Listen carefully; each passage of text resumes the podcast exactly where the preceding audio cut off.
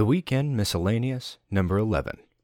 Grilled Fries, Elon on AI, Atomic Habits, and My Sunday Run. Written by Blog of Jake, and brought to you by Lissel.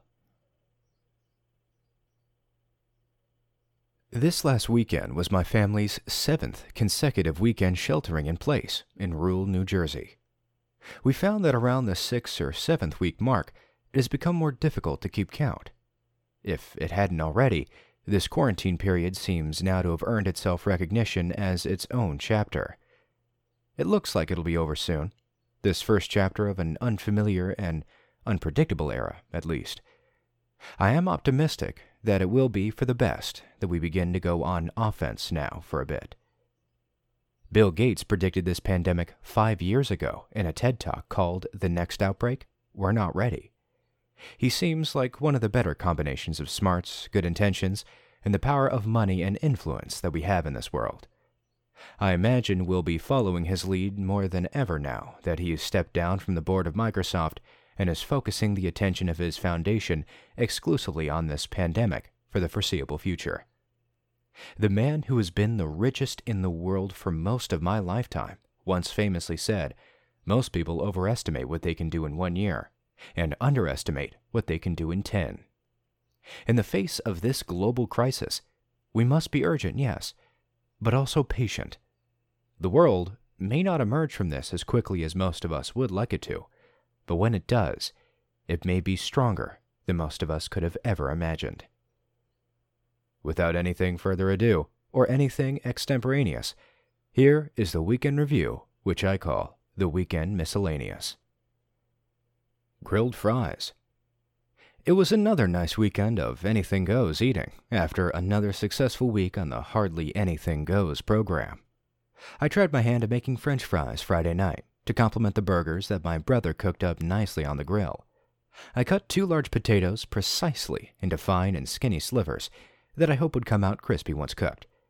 Next, I added four tablespoons of olive oil with an extra drizzle at the end for good measure.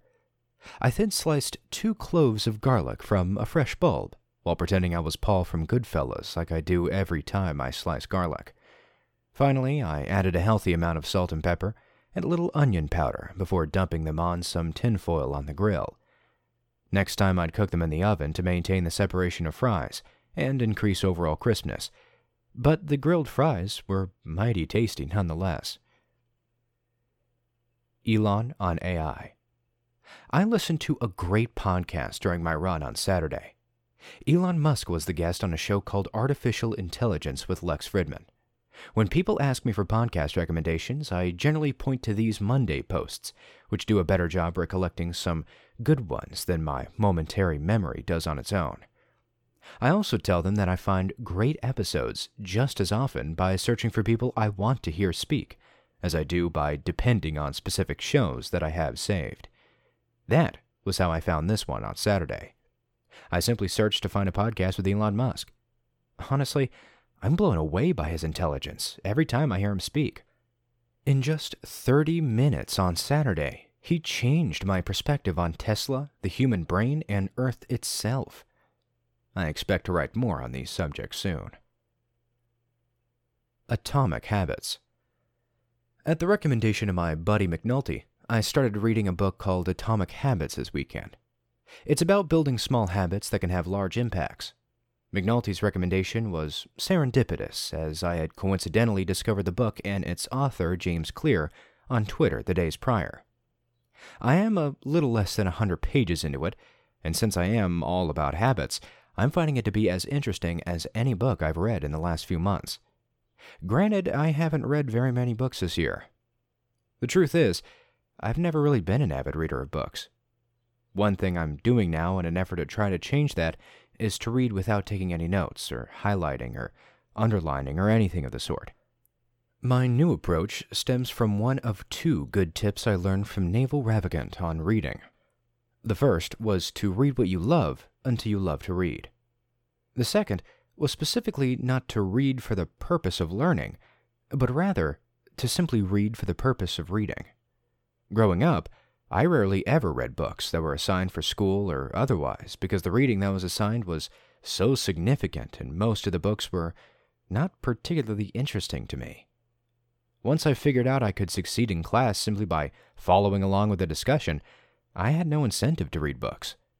Listening to and considering different people's different perspectives on something was generally more interesting to me than the thing itself, anyway.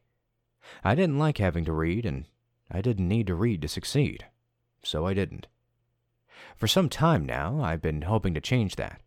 I have read some books in the last three years, but I hope and believe that I have many more ahead.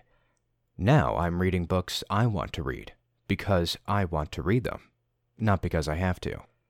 I have intentionally abandoned any efforts to retain information for the purpose of learning. Instead, I am trusting the process. I am reading to read.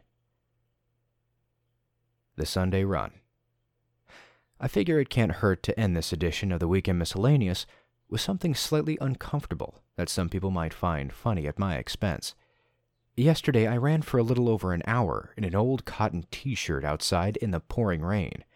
When I got home and took my shirt off to get in the shower, I noticed a bit of pain and a couple of unfamiliar stains.